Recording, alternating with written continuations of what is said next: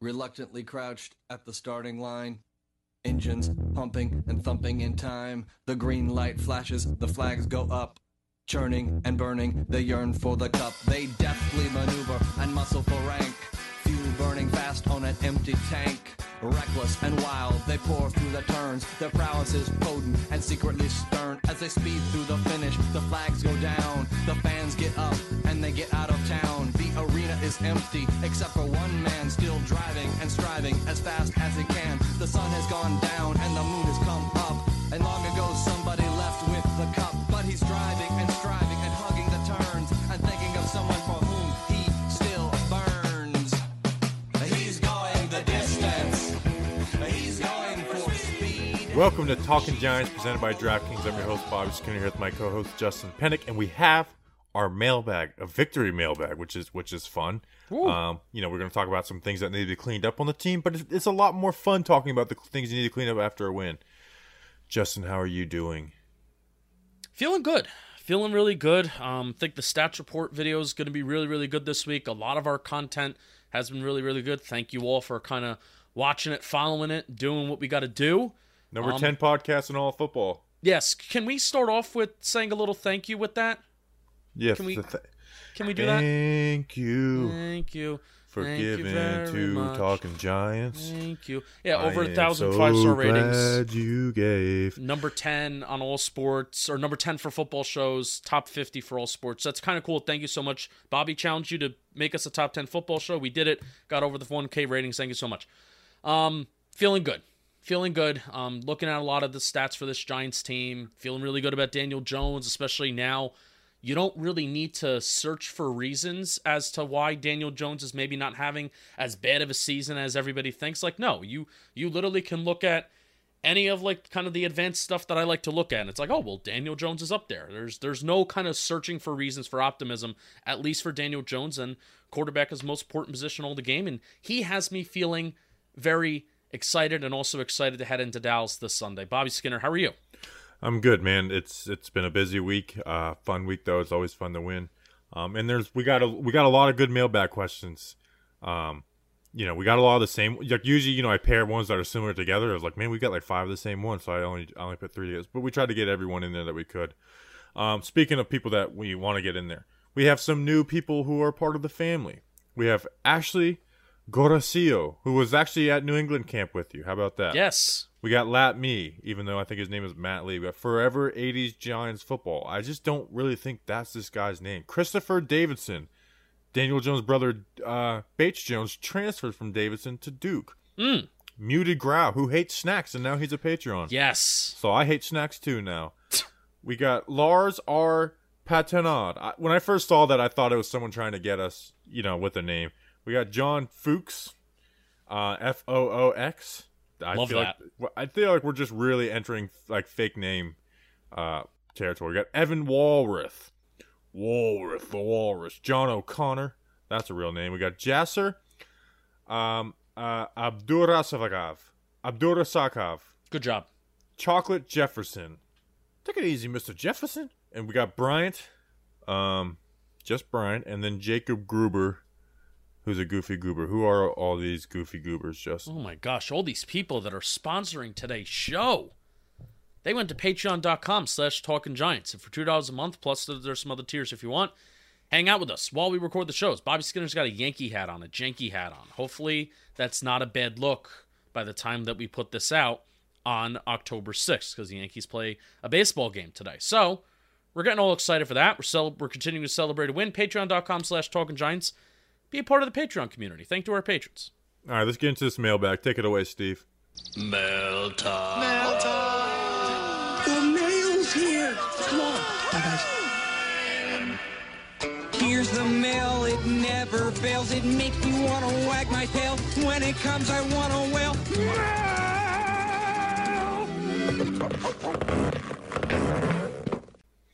Thanks, Steve from Blues Clues. Justin, let's get into the mail. All right, we got three questions kind of linked together to start. Brian Porras at B Porras one. He asks, gang? Will Slayton snaps diminish significantly even if he returns healthy? I'd hate to lose the benefits of that Daniel Jones chemistry with him. Vin Scam at Vin Scam 17. Is Slayton relegated to more of a backup role with Toney and Ross playing well or without cutting to Shepard's workload? Keep up the great content. Thank you, Vin.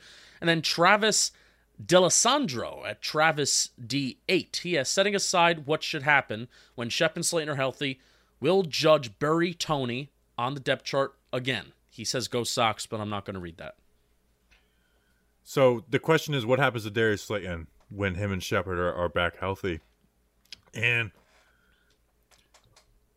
you know, I like Slayton, but Kenny Golladay's the big money wide receiver. He's like the you know he's the alpha dog on this team. Sterling Shepard has been playing you know the best football of his career.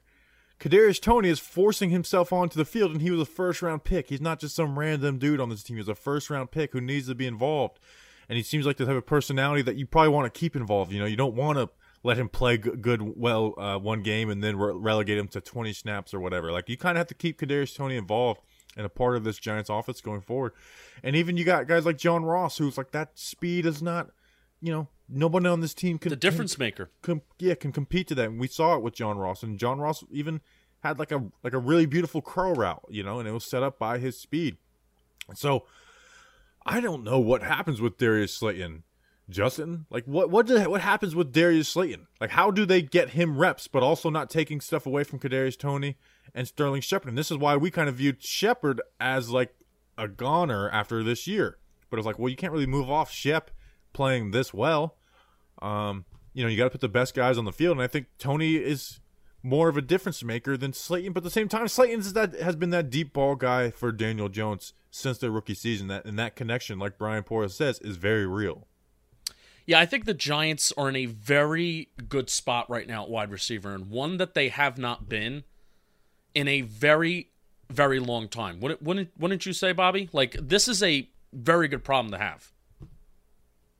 Yeah, yeah, it's it's it is, but at the same time, it's like it is a problem because like you can't. I know, like I just feel like Slayton's not a guy that just gets forty percent of the reps, you know, and even that might be high with the way they want to play Toney and use two tight end sets, which we're going to talk about later. You know what I'm saying? Like that's that's just if you just went three wide receivers all game. So maybe they do some four wide receiver stuff. I don't know, but it's it is going to be very interesting to see the way they handle all this personnel. I don't think they're going to do four wide receiver stuff. I think they just really like. We're going to talk about 12 personnel and some of the things that the Giants did this past weekend to really maximize their personnel.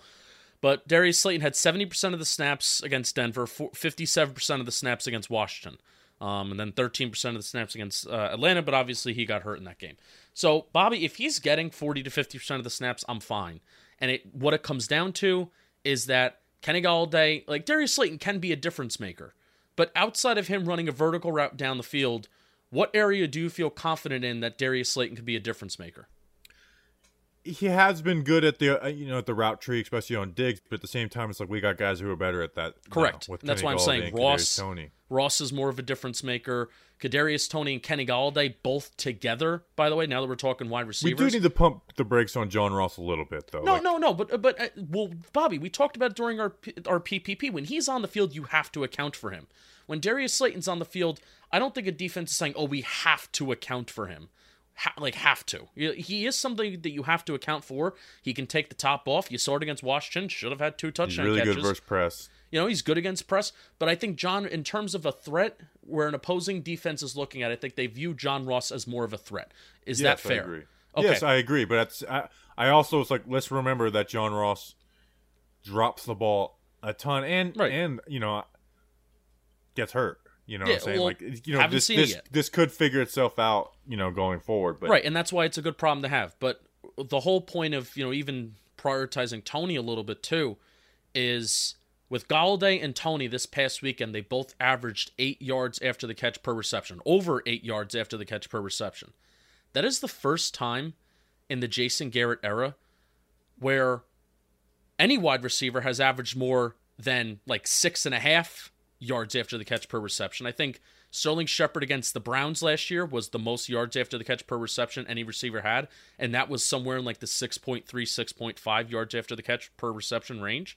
That so this was the first huge time. indictment on Jason Garrett. It is a huge indictment on Like, Jason not Garrett. even one game. And guess what? They're has never been a game where two wide receivers together have averaged together more than like four yards after the catch per reception, like a pairing. Oh my god.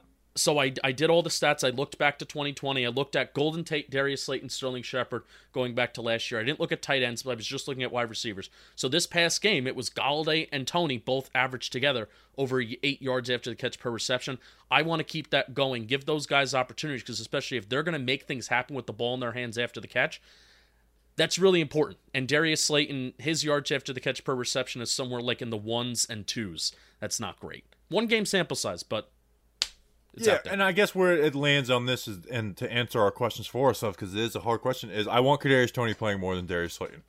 He is more of a difference maker. There's more invested in him. I want him involved. He can change a game n- in different ways than Slayton can, and you can also give Connie Golladay like other guys can do the things like you said Darius Slayton could do. Yeah, and but here's the main question. So when Tony was lining up, let's say in eleven personnel, was he solely the slot wide receiver? Were they also putting him outside? No, they, they did doing? some really good stuff. They had Golladay in the slot. Like they were moving guys. Like it was it was a good game plan offensively. They did like they had Golladay in the slot and Toney outside. So, you know, Toney's not like a, you know, we viewed him as a slot because that's what he played at Florida. But he's not like a pure just play slot receiver. The only thing that would keep me from being like, hey, just play him on the outside all the time is Toney just doesn't make contested catches. He never Yep. did it at Florida. He's never going to be a contested catch guy, and it's hard to be consistently on good on the outside without that. Yeah. So that helps Shep's case for staying in the slot, and Shep's snap count, in my opinion, shouldn't really go down since before he got hurt, he was one of the league's best wide receivers. Like, I'm not even just saying that as a Homer Giants fan. Like, he was one of the league's best wide receivers production wise before he did get hurt. Um, anything else with wide receivers, Bobby?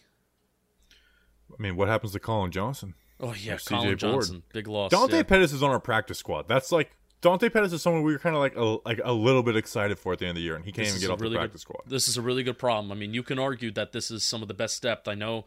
Uh, I, I think Dan Schneier made this, but um, you can make an argument that this is some of the best depth at wide receiver since 2011. You kind of can. Oh yeah, easily. So, all right, let's flip to the defense side of the ball now. We got three questions together.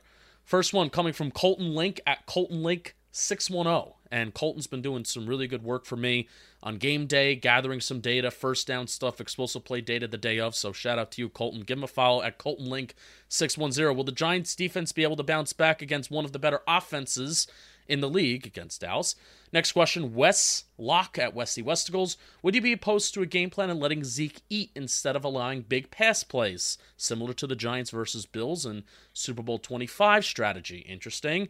And then Jake Java at Jake Trek 22. Thoughts on how we can stop the run without Blake Martinez? Do they look to bring in a run stopping middle linebacker? So, you know how you talk about and uh, you know Brandon Staley, like kind of some of the new the the new wave in the NFL right now defensively is to let teams run against you. You know, like not just let them, but like not putting an emphasis on the run and kind of like, hey, run the ball, keep running the ball, stay stay uh stay consistent with that. The Giants did that more this week than they ever have before. I mean, they and the Giants would oh, like something I noticed from Patrick Graham at Miami, and he brought it to the Giants last year. Is he would always have one guy extra in the box. We always would have every gap accounted for.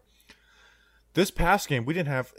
I don't think there, there may be a, a handful of plays where they had every gap accounted for in the run game. I was Like, shocked when you with told me. boxes all game long.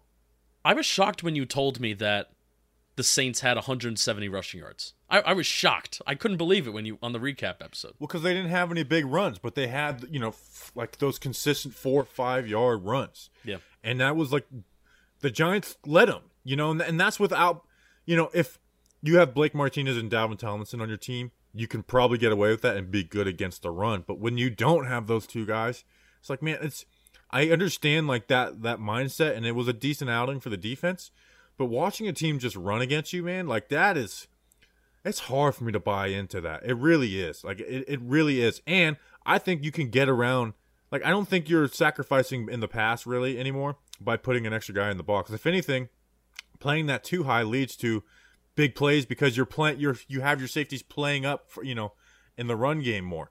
Here like I want Jabril Peppers playing in the box again. He hasn't played in the box this year. Jabril Peppers should be playing more than Xavier McKinney. We have an Xavier McKinney question later we'll get to. But when Peppers is healthy, he should be playing in the box, and especially now that Blake is out. I want us to get back to plus one boxes, and it doesn't mean that we need to be all out, stop the run. But we should put some effort into play some decent gap responsibilities in the run game, and let our linebackers, you know, you know, drop back in coverage more. Maybe do more one linebacker sets. Um, you know, with with Tae Crowder and and you know just Tae Crowder and then you know Jabril Peppers next to him Yep. as like a you know that money backer. Um, but the, right now what they're doing is they're playing the three defensive tackles at one time and they're kind of relying on those guys to stop it. And AJ Johnson makes a good player here or two, but he's not winning consistently off the line. And Danny Shelton's horrible. Like He's Danny bad. Shelton has been the biggest disappointment for me. I thought he was a really good signing. He has been horrible. He hasn't even he hasn't even done a good job of being big. Um, so it's it's I understand that it's on purpose, but man, it's hard to just like watch us not play. Get like it's it's hard to watch them not play responsible gap football, play in, play out. When that was something that I just became accustomed to last season. Yeah. Um, you know, I certainly hope that Peppers can step up in the box a little bit more. Money back. I mean, that's where he's best. That's where he's best, and it's kind of disheartening to hear that they haven't been letting him putting uh, putting him in that situation to be as successful as he possibly can be, especially if you're taking away his snaps. Bobby, there's been a lot of two linebacker sets this year, even with Blake Martinez on the field. I mean, there would be times last year where Blake Martinez would be the only linebacker on the field, and you know you would have you have sometimes eight defensive backs and you know three safeties on the field at once, four safeties on the field at once, and those are the types of looks where I felt like, well, that's where we're strongest because we're strongest back there. We like our secondary and. You know, those guys kind of running around doing whatever. You don't know which position guy, a guy is playing. That was the strong suit of last year, and I just don't feel like we've had that same that same kind of unpredictability like we had last year. Because especially when you have two interior linebackers, where you know Crowder and Ragland, they're nice players, but I would rather have our safeties on the field rather than those two guys where you know they're not the best against the run and they're not the best in pass coverage, where they're just kind of solid. Where we want those safeties to be on the field. Am I right in that? Yeah, and they're just playing a bunch of like they're playing three D linemen, one outside linebacker, two inside linebackers, a ton, a ton. Um, and then they're kind of move messing around with nickel, using Julian Love and Rodarius Williams. Um, Darnay's kind of been taken out of the defense, Yeah. which I like Darnay, but if we're if we want to put an emphasis on playing man coverage, Darnay just doesn't fit that, you know, and it's the reason that why they drafted Aaron Robinson. But yeah, it's the defense hasn't been like a it hasn't been a bad defense, but it hasn't been the good defense that we expected it to be, which is disheartening. But man, it's I just I want to see Patrick Graham get back to plus one boxes. Does it uh, and that doesn't mean you're not playing the pass. Like you can play the pass. I think oh, honestly, I think you know I'll say it from the McKinney talking point, but I was like I feel like you can play the pass just as well, if not better, when you have everything towards the line. Like Giants have also flat Right. out played better quarterbacks and better offenses to start this year than they did last year. Like the Broncos are not as bad as everybody thinks. Broncos have been one of the best offenses in the league, you know, and they're they're doing well. So now the expectations of that matchup and our evaluation of that matchup has kind of changed, right? You know, Washington. You know, we've always thought that they they had a solid team. They're hanging in there with Taylor Heinicke. He's not a scrub, right? Matt Ryan is still Matt Ryan, even though I thought he had a bad game, blah, blah, blah.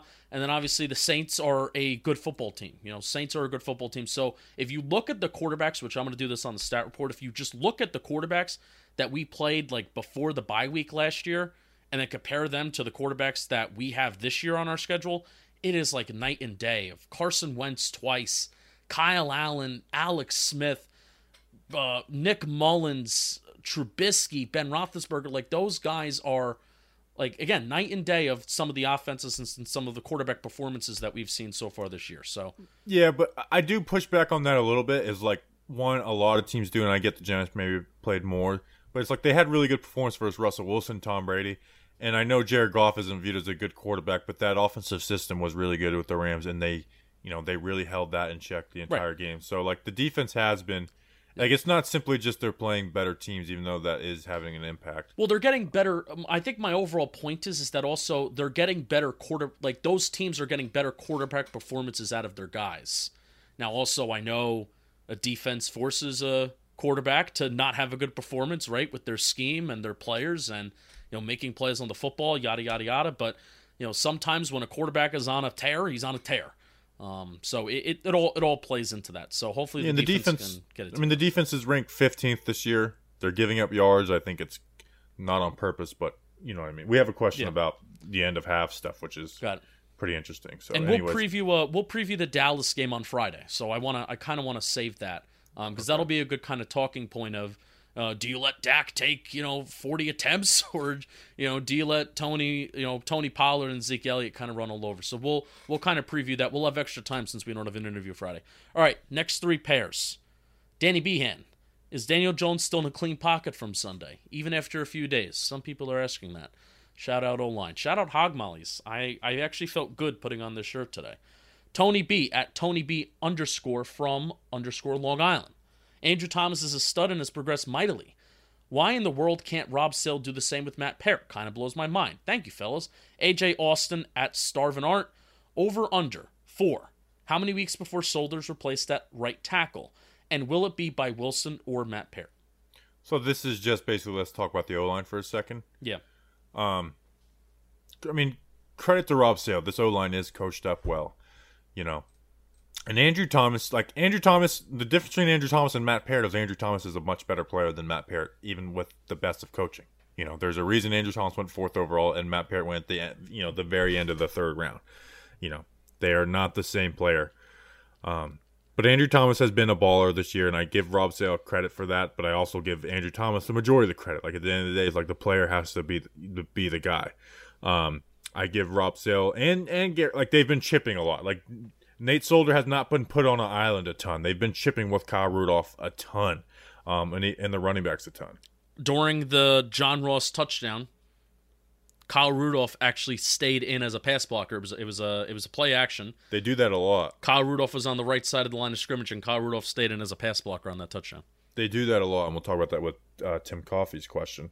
So Andrew Thomas has been that guy.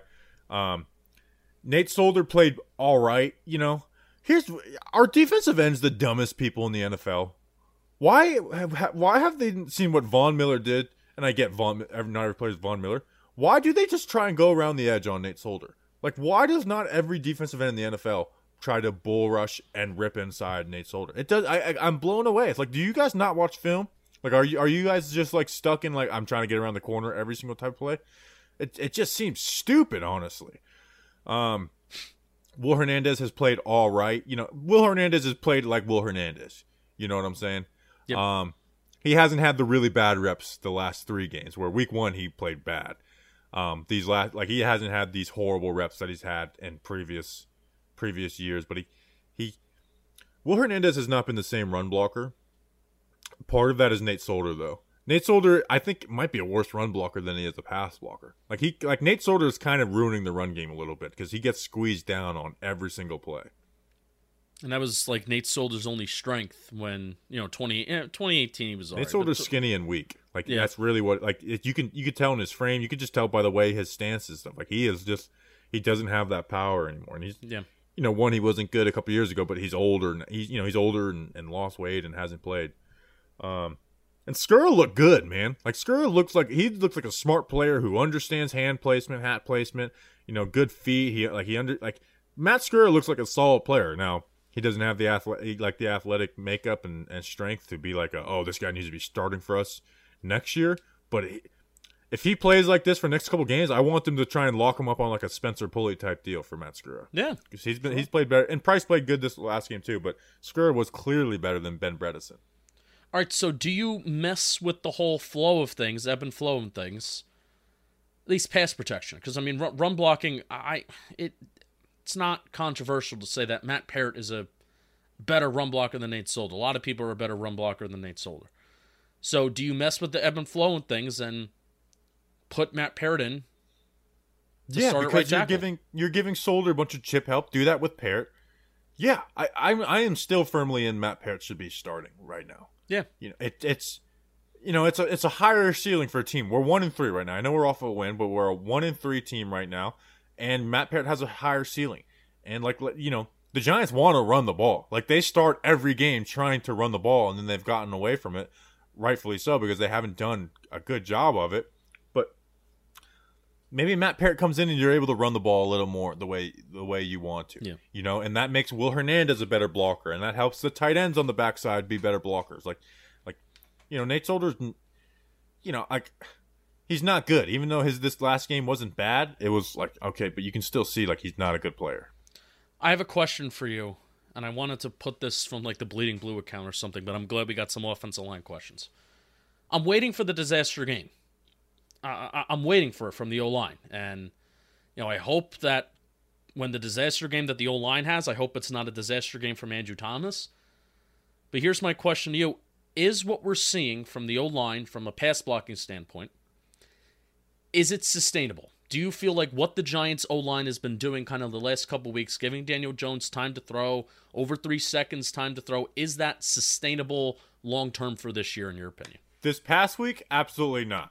Now Andrew Thomas is, but a lot of the O line talking points have come from Daniel Jones manipulating the pocket better. And let's think about it throughout Daniel Jones' career.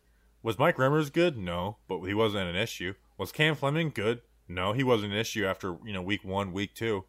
Daniel Jones, when everything's in front, and this has been something we said a ton this year, um, has been like he's been good when the pressure's in his front side. Like he's used to that. It's just when this, like if Nate Solder was on his blind side, we'd be talking about how bad the O line is right Oh now. yeah, and Daniel Jones fumbles would still be huge. Like would still be huge issues. Um, yeah. That's why left tackle's the second most important position in the game of football. Like that's especially why with the- that's why that's said. especially with a QB like Daniel Jones. So, um, so what they did last week sustainable? Absolutely not. But like Andrew Thomas playing well and Daniel Jones being able to manipulate and not be not have games wrecked by the O line, yeah, that's sustainable for the whole year. Okay, cool. All right, next one. Xavier McKinney. Sad Giants fan at Bilato with a lot of O's. Has Xavier McKinney been the biggest disappointment on defense? How can the Giants get him to look competent? McKinney has sucked.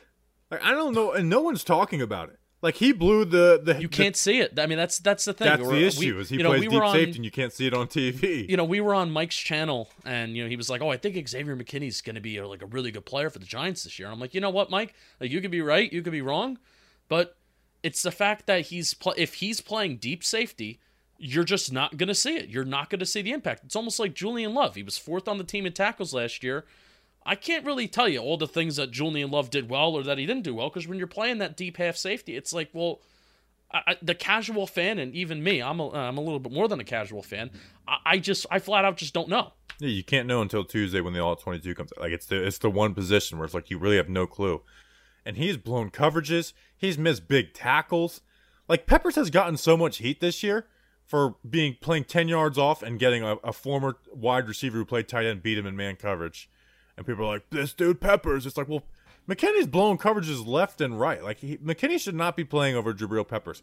And Peppers has played a little bit of deep safety. Like like he, you want to know why you, don't talk about Jabril Peppers playing deep safety a lot? Because when he does it, he does a decent enough job. Yeah. You know, and he was you know the number one strong safety in pass deflections last year, top five in tackles for a loss. They're just not using him the same way they used him last year.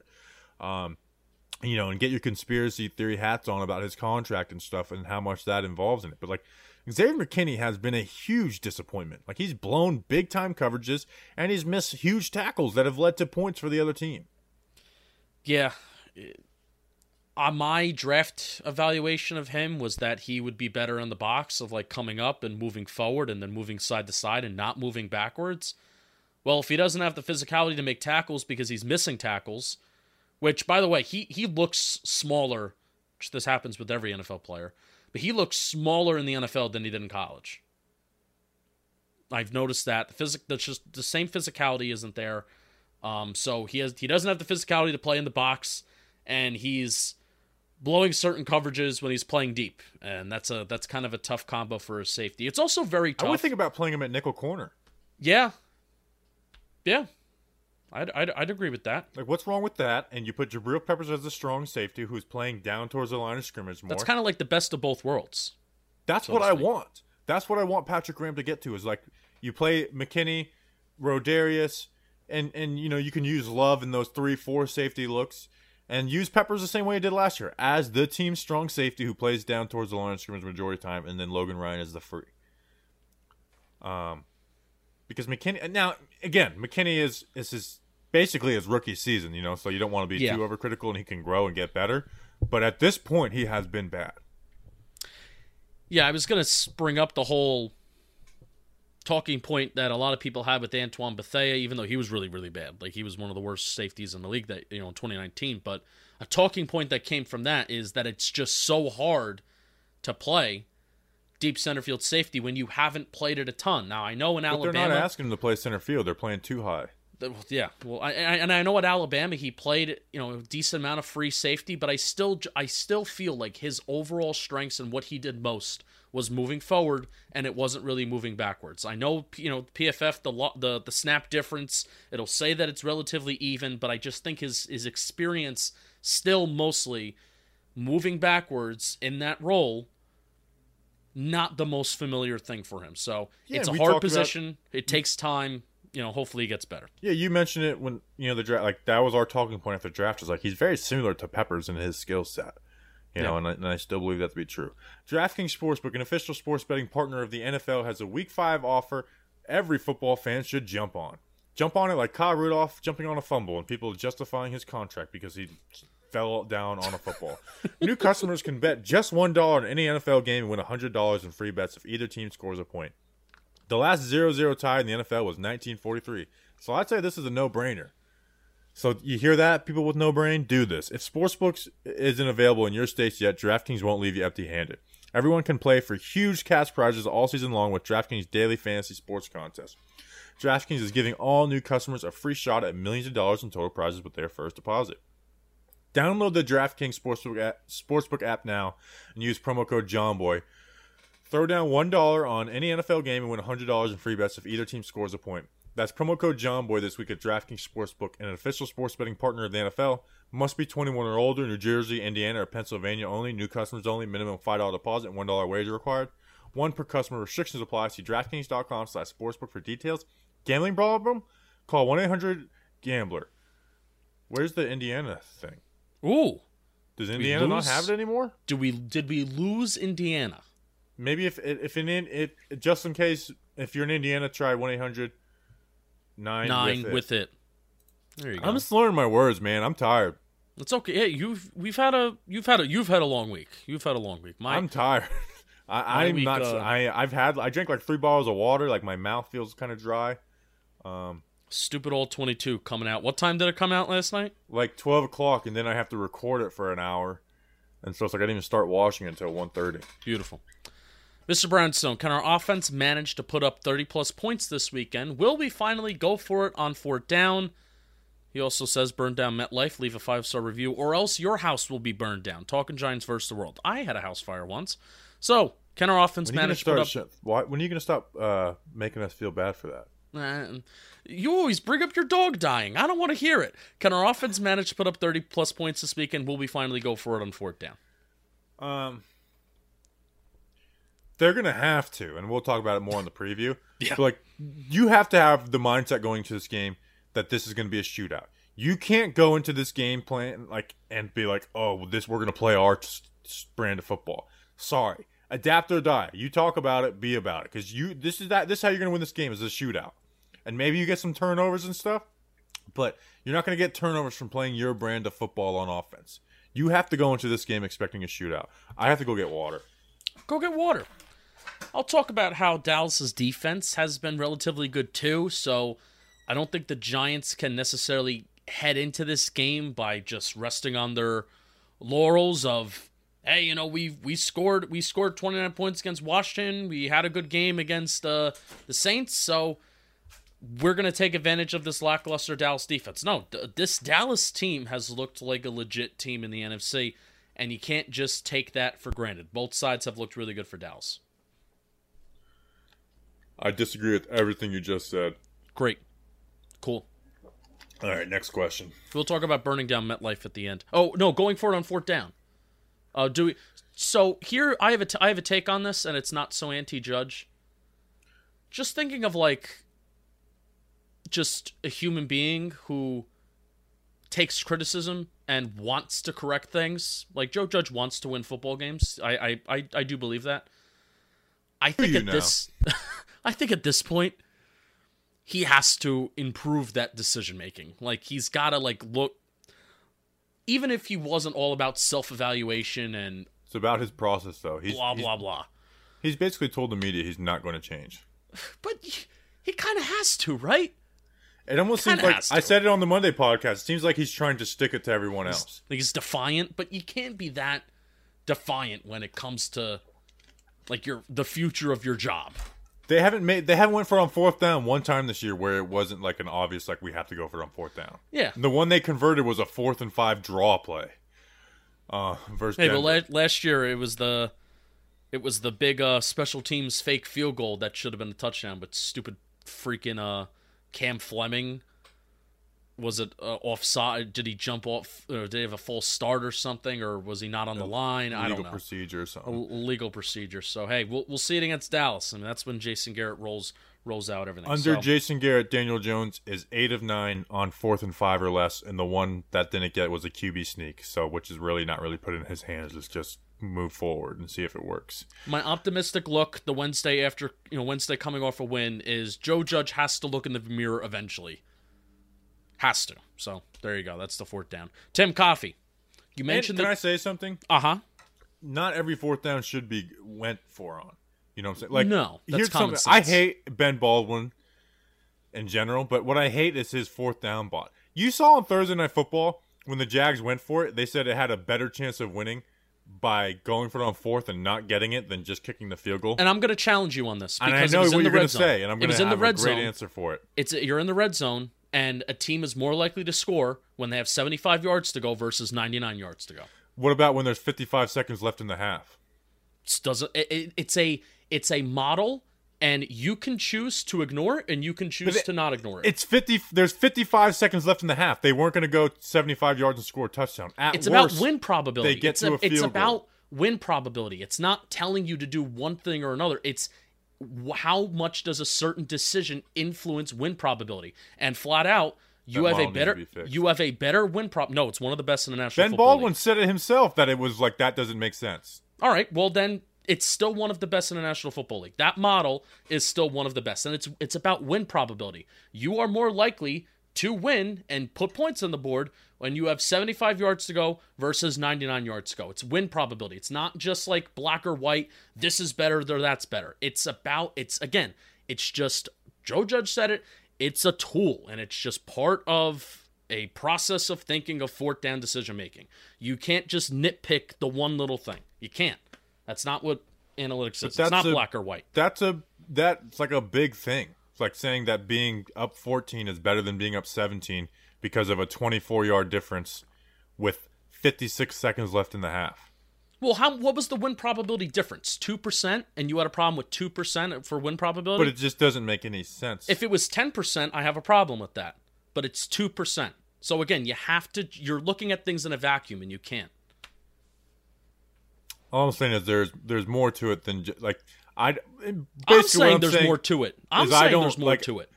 I will never use fourth down decision. Like, and, I, and and which was so funny about Carl Banks being like, these analytics don't have a heartbeat. It's like, dude, I shit on analytics all the time, and it's that was so frustrating. Like, it's like, dude, I'm not even talking about analytics. Like some of these fourth down decisions by Judge this year in particular, I thought last year got overblown a little bit. Where like it's like, no, dude, he should be going for these, not because of analytics, but because of just using and, and thinking about it. But anyways, um, Tim Coffey. Ben Baldwin's a weirdo. Tim Coffey does a lot of good stuff though. Like I I rely on it. You mentioned the two tight end max protect success we had. I'm a weird guy and I'm an analytics guy. You mentioned the two tight end max protect success we had. How do you see us using that to our advantage moving forward? Opponents will have tape to study, but if Engram and quads are used like they can be, is 12 personnel the new 13? P.S. Bobby is a goalman. I, I have an answer to this. This is the first time I'm going to answer first. So look at the two touchdowns that the Giants scored on Sunday, or the two big touchdowns, excuse me. You know, the 54 yarder to Saquon, 52 yarder to John Ross. Both of those formations were 12 personnel.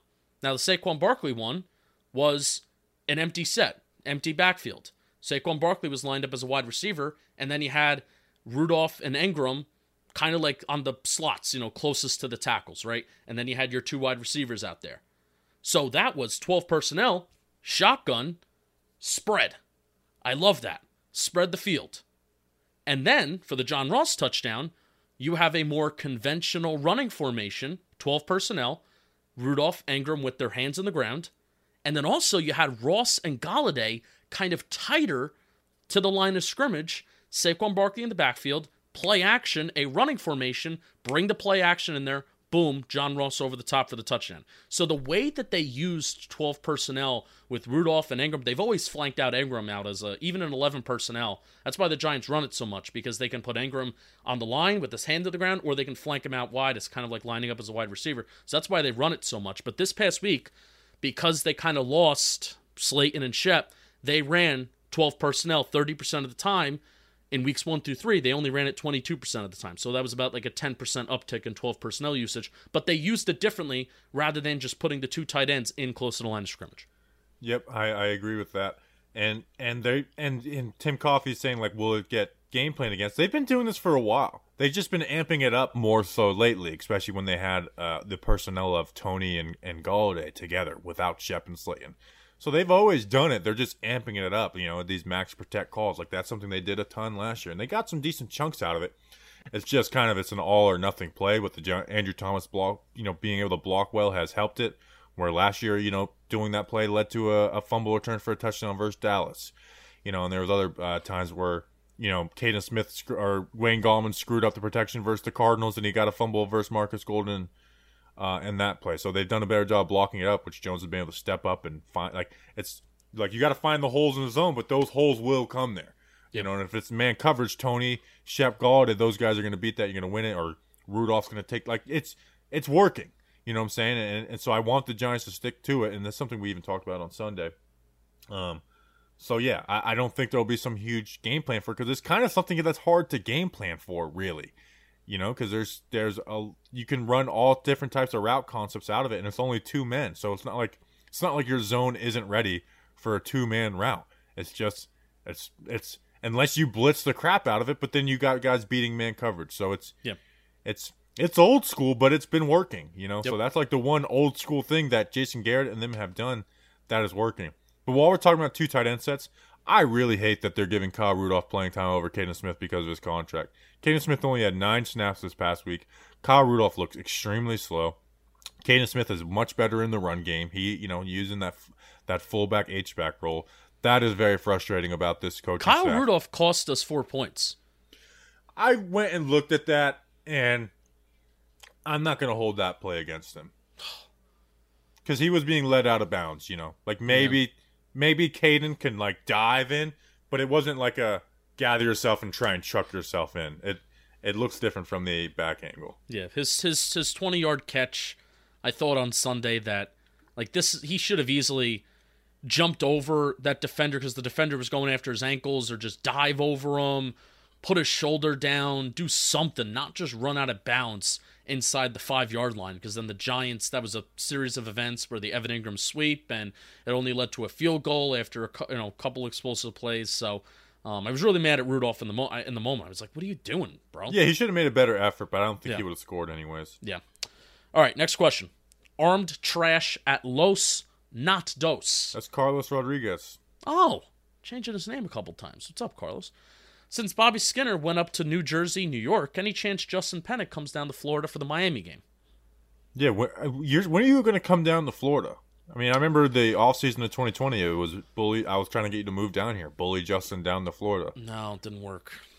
Didn't work. Um, I actually I had a brief opportunity to go to the Tampa Bay game because I found like a really cheap flight, but the ch- the flight was so cheap that I would have had to like stay with you, or I would have had to find a hotel, and at that point it just wasn't worth it. Um, if we have like an event for the, t- it's a little late now, but if we ever want to have an event, if we're if we ever find ourselves and we're playing in, a- in a Florida game, Tampa Bay, Miami, whatever, and we want to have like an event in Florida, and the company will pay for it, I'll go. There you go. Why don't you just move down here? Ah, no. No. Why why would I move down there? Simply because Would you? your- I have a question. Would Simply you rather enjoy your life ego, more or less? I would pro I love New Jersey. But I think it's your ego that's keeping you down in Florida and you just want me to join you. But it makes Oh, it's sense. not my ego. It's I know that I would hate living up there. well, it makes sense for at Yeah, least but I would one of the myself. Giants co-hosts. Oh wow, it makes sense for at least one of the Giants. I've been making that co-hosts. joke privately a lot, and I, I probably shouldn't say on a podcast. That is Yeah. a joke. But it's like I would never want to live up there. I hate it up there. It's so much better down here. but it makes sense for one of it. Like it makes sense for one of us to live near MetLife Stadium, and in the like New York tri-state area. It makes sense.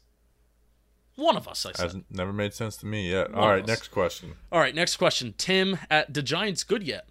This is a tough question for They're defense, at least. Outside of DJ, who are your quarterly offensive and defensive MV- MVPs? Offense is easily Andrew Thomas, right? Or if you could maybe say Shepard.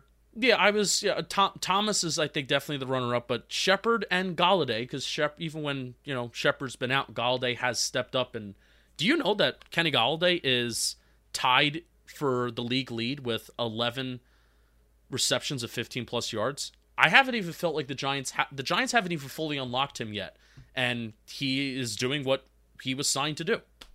He has his highest catch rate of his career right now. Yes, And he's like two yards off of his yards per game. So although Matthew Stafford made him, shut yo stupid ass up. Um, I have Dan- another. I have a Kenny Golladay stat. His catch rate over the last two games is 82.85%, and he's also averaging 17.67 yards per catch over that span, too. And still, yeah, I, again, I don't even feel like they fully unlocked him yet. Hasn't even had that 10 catch game yet. But to me, it's an easy Andrew Thomas. Yes. On defense, it's very tricky. Um, because there's really no clear cut one. I would say Adoree Jackson. I was hoping you wouldn't say because he was mine, too. I mean, you know, there's now Adoree Jackson's a free agent signing, so every time he gives up a catch, especially on like a third down, it's like this guy sucks. But it's like he's been the most solid player. Like he's been better than James Bradberry. So now he's playing against cornerback twos or wide receiver twos compared to wide receiver one, but he's been better than James Bradberry. You know, nobody up front has been that guy. You know, Blake maybe if he was, you know, still here, but he's not. Ro- Logan Ryan, if he could make, if he made a play on one of those balls last Yeah. week, yes, but he hasn't. You know, and, and Pep obviously hasn't been. McKinney definitely. Like, I think it's Adoree Jackson, and I think it's not. It's not even because he's been amazing. It's just like look at everyone else not living up to what they're supposed to be. Yeah. Yeah, I agree with Adoree. Um, Logan Ryan. Yeah, I agree with you. I, I agree with you. Nobody, nobody up front has been that great. Leonard Williams had a better game, but again, with that contract, you're just expected to do it. I don't like them using him at defensive end either. By the way, you have you kind of have no choice with no edge production. I know we have a question about edge production later. So what's next question? Might even Next be question. this one. Eli to Plax at Eli to question. Plax. Can we talk about end of first half defense, weeks one through four? I think we have a lot of touchdown every single possession. So shout out Eli to Plax doing that kind of research and putting together the different drives and how many yards we gave up. They look solid for stretches, but can't stop a nosebleed in these moments. What is going on? Tom Lemmy at Tom SU44. Thank you for being there during the downtimes. What should Graham do to get the pass rush going? It seems like this defense is Achilles' heel until it seems like it is this defense's Achilles' heel until they get the edge rush figured out. And then family six pack at, at family six pack one. Why are Roche and Coughlin not getting any chance to rush the passer since we legitimately have zero pass rush? This spells trouble on Sunday. So to answer the first question, it's the pass rush, man. This pass rush is really, really bad. You know, and Azeez is, you know, he makes a flash play here and there, and didn't this past week, but it's like he, there's no one who can consistently, even, not even semi-consistently, win on the edge. Like nobody on this team can win on the edge at a decent rate. You know, and it's just the pass. It's hard, especially you know in those two-minute drills when they are trying to get the ball downfield. Yeah. Like they are are not dinking and dunking. They are they are purposely like we need to get the ball downfield. And if I, I almost think it's better for offenses sometimes, and for the I mean the Giants, you know, down eleven with eight minutes left, and then finally their offense like really opens up. It's coaches when they're forced to, they are more aggressive, and that's when it's harder to cover man coverage routes, you know, down the field. Um, for a long period of time. I don't care how good you are. And when you don't have a pass rush, that's happening. The Washington game, it was a soft zone. Like that that's on Patrick Graham. But the week one, week three, week four, it's been just they don't they cannot get a pass rush to the QB at all. Like just the cleanest of clean pockets for quarterbacks. Yeah, I have numbers on how bad the pass rush is right now. 20, 28th in pressure rate, third least amount of sacks, 32nd in QB hits with 14, ninth in blitz rate, though. So, I mean, they're not hitting the quarterback, they're not pressuring the quarterback. Third least amount of sacks. I mean, it, it'll help in a, you know short Carter looks horrible. Oshane Yeah, I mean- is horrible. Carter's the, I, I would say that one of the biggest disappointments. I think we had a question like that earlier. I mean, Car- Carter's been my biggest disappointment. I know we're not happy with McKinney, but Carter's been my biggest my biggest disappointment because he looks so he looks so he just looked just looked like a better football player last year. You know, not even like oh numbers, production, pressures, this that. He just looked like a better football player last year, and he he's just non-existent. He's just not there. Um, Roche and Carter Coughlin. Give him a shot. Like they deserve it more than Carter Coughlin. I would hate to just keep moving his position back and forth, but Roche for sure. Like give Roche a shot, and then maybe maybe he comes in and he sucks too. But it's um, I don't know, man. This this pass rush is bad. It's real bad. Yeah. We should have kept Kyler Fackrell. That we criticized that in the moment of moving off of Kyler Fackrell and giving Ryan Anderson more money when Fackrell was a consistent, like was it like at least could make plays as a pass rusher and had the versatility for this defense. Played the run better than you know a, a, a Oshane Ximines does, and we just moved off of him for no reason. All right, Jeff Boyd Boy, at the Boyd Wonder. I know it's a long shot, but if they turn the season around, are there any trade targets that interest you? no more. No, we are not. Do not trade for anybody. The cap is screwed up right now. No trading for anybody, unless it's like a long term. This guy's going to be here for a long time. Like if Chan- if the Cardinals suck and Chandler Jones was available, I would trade a first round pick for him. You know what I'm saying? Like you know when those talks were going, it's like yeah, I would take Chandler Jones. Um, but no, I, unless it's someone that's going to be here long term and not on an expiring contract, a la Leonard Williams. Um, then no. So no, the answer is no for me. Would you? Would you? If there was a pass rusher out there for like a six round pick, and he had a four million dollar salary, would you do it? Yeah, Marcus Golden, absolutely. Would you actually though? Like, and you had to clear more cap space and put more stuff into next year. No, no, but Yeah. still salty about Marcus Golden. What's the best way to burn down MetLife? Glock Roach asked. What if we had a thousand inflammable TG stickers around the building? And Ben Butler asked at Ben Butler seven, if MetLife Stadium burnt down in like stars or quotes, what style of stadium would you like to see in its in its place? Something similar to Arrowhead or a dome like the Saints have? What style do you think creates the best atmosphere? Um, give me like the Vikings, the Vikings, the Falcons, and what the Rams have right now. Like I just want it burnt down. retractable? Why can't we have a retractable roof? I've never been in a dome before. Me not like I've been in a stadium. I feel like I would kind of hate it. You know what? I'm one of those people that's very resistant to change. So I think it's like, oh, I don't want a dome, but if I ever went to a dome, I'd probably fall in love with the dome. I don't want a dome. I want a roof. I don't want a dome. I, I want a retractable roof where you can have it open when it's nice and then you can close it when it's not nice. I mean, uh, so actually, I have inside information and I cannot tell you where this comes from. I have a friend who works in government who one of his jobs initially, I think I might have told this story already, but one of his jobs when he was an intern was to look at possible ways that they could put a retractable roof on MetLife Stadium. And that project was a thing that was talked about amongst the state, but it never happened. I'm trying That's to find. my that's my tip. What did you say? I'm trying to find a tweet. Um, someone replied to me earlier. Here it is. About burning down the stadium? Wyland at Wyland plug. Daniel Jones at home.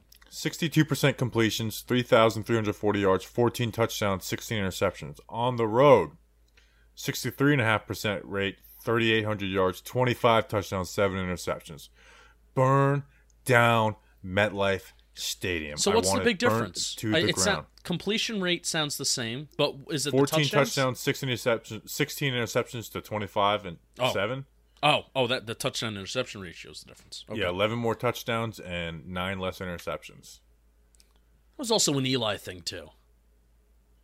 That was an Eli thing. Road Warriors. That's I still remember the Super Bowl 42 intro. Uh, resiliency. I'm, I'm on Toomer saying that. How many wins does Daniel Jones have? We have? are, we are, we are the New York Giants. Does he have nine wins in his career, and three of them are comeback wins? Yeah. Eli Manning? That was kind of like a backhanded like compliment tweet to Daniel Jones because he hasn't won games, you know, which is bad. But I also want people like he just doesn't like have that moment in the like you know where he he, he wins a game at the end. It's like well, thirty three percent of his wins come that way. yeah. It's it's just he didn't have it in twenty twenty because we sucked, especially on offense. Um, all right, anything else? Stupid Bears game. Um, no, no, that was uh that was good. Go go go with the Yankees. Yeah, hopefully, uh, hopefully the Yankees win. If they Oh. do win, I am going to a home playoff game. I'm going to try and make it on a night we are not recording, but if it is on a night that we are recording, we have to record early, and I will be in the Bronx. So that's just a heads up. I'm giving Oh, you that word? heads up right now. Word up. Um, I've never been to a Yankee game. Sucks. Remember we went to that Met game and we stayed for like two and a half hours, but we saw five minutes of game. Yep, and we even missed the runs that were scored in that game. we got there in the top of the first and missed like f- five of the six runs scored in that game. I don't think there were six runs. There was like a three-run home run, and then Alonso had like a two-run double or something. Was, So five runs, I guess. going on for two innings. Um, no, not even. We didn't even finish the first. Um, trying to think, is there anything else I want to hit on? Um, Thank you for the great week that it's been. yeah. Again. Could you imagine if his team was good? No, I can't. oh. Um, yeah, I mean, top ten in all football is really cool. That's because of you people. Um, oh, I can share. I said the John Boy Media because we were ranked higher than talking baseball and talking Yanks, and I left. this uh, is true. I left a Slack message being like, "Hey, really proud of our growth of our baseball podcast. Who are in the midst of the playoffs, by the way, so it's not like they're in the downtime." Yeah, Yankee Yankees just like clinched a wild card game. Like, don't I don't want to hear the whole, oh, you know, it's not really a big moment for baseball. No, this is like the biggest moment of the year for baseball. the biggest moment. And No, we Giants ranked- just won a, a week four game when they were Yeah, 0 and we're when one they were and 0 three. Um ranked ranked ahead of them. Now, do we get more downloads than them per episode? No, No. But we were, but we were ranked ahead of them, and I said almost ranked as high as us. And I just feel like eighty percent of the people in the company just don't care. It's it's basically like Jim likes us, Kyle likes us, and that's it. Everyone else has to prove it to me. Well, they have to okay. they have to reply to the Talking Giants tweet and say, "I care about you guys."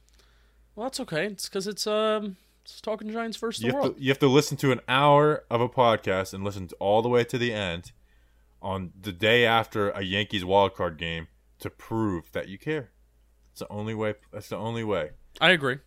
Oh, Jared wins on the ch- or someone in the chat says, "AMA, I have an AMA tomorrow on Reddit at Ah. three o'clock. So if you're listening to this before that, uh, come ask me anything." Here's the thing: last year I did it and it went really well, but now we're bigger and we have like our loyal, like crazy audience, and we're I'm gonna get some like questions, and You're gonna get some questions. I'm gonna get some questions tomorrow. Um, you, you're gonna get- you're gonna- you're gonna get some like appearance questions, your attractiveness level. no, Have- has those any- aren't the ones I'm worried about. I'm worried about like talking about like violence and stuff. Burning and down you know me, I'm gonna answer every single one. So Um, have people called you dad? That's like a thing amongst content creators where like No. younger younger people will call you dad. if they do, I ignore it. Okay. Um, J- Jolly Olive likes this. Jack. Jolly's a good guy. Is he a Giants fan? I think he is because he like he tweeted out Sunday night. He said at Justin Penik, "I'm so happy you get to talk about a win." You know what? He liked he liked the Slack message. The four people that liked it were you, Kyle, Jim, and and Jack. So, so those are my those are the core. Those are the core count. four right Doesn't there. count. He's new, so he's trying to. No, I Jack likes us. No, I like Um, him. He's a nice guy. I know David likes us, and I think Jake wants to like us, but he just ends up hating me half the time. It's true. All right. And that was uh that was um inside baseball John Boy Media. That was company gossip. Yep. They're none, none of them gonna hear it because no one listens. All right, we appreciate you guys. We'll see you on the next episode on Friday, our, our Cowboys preview. Until then, let's go, Big Blue.